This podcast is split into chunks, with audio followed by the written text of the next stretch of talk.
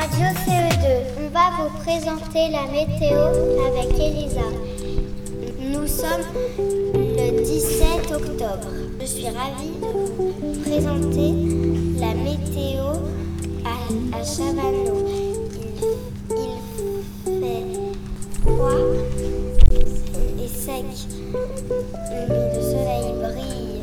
Il fait 8 degrés. Sans transition, quelques appels poser des questions sur la.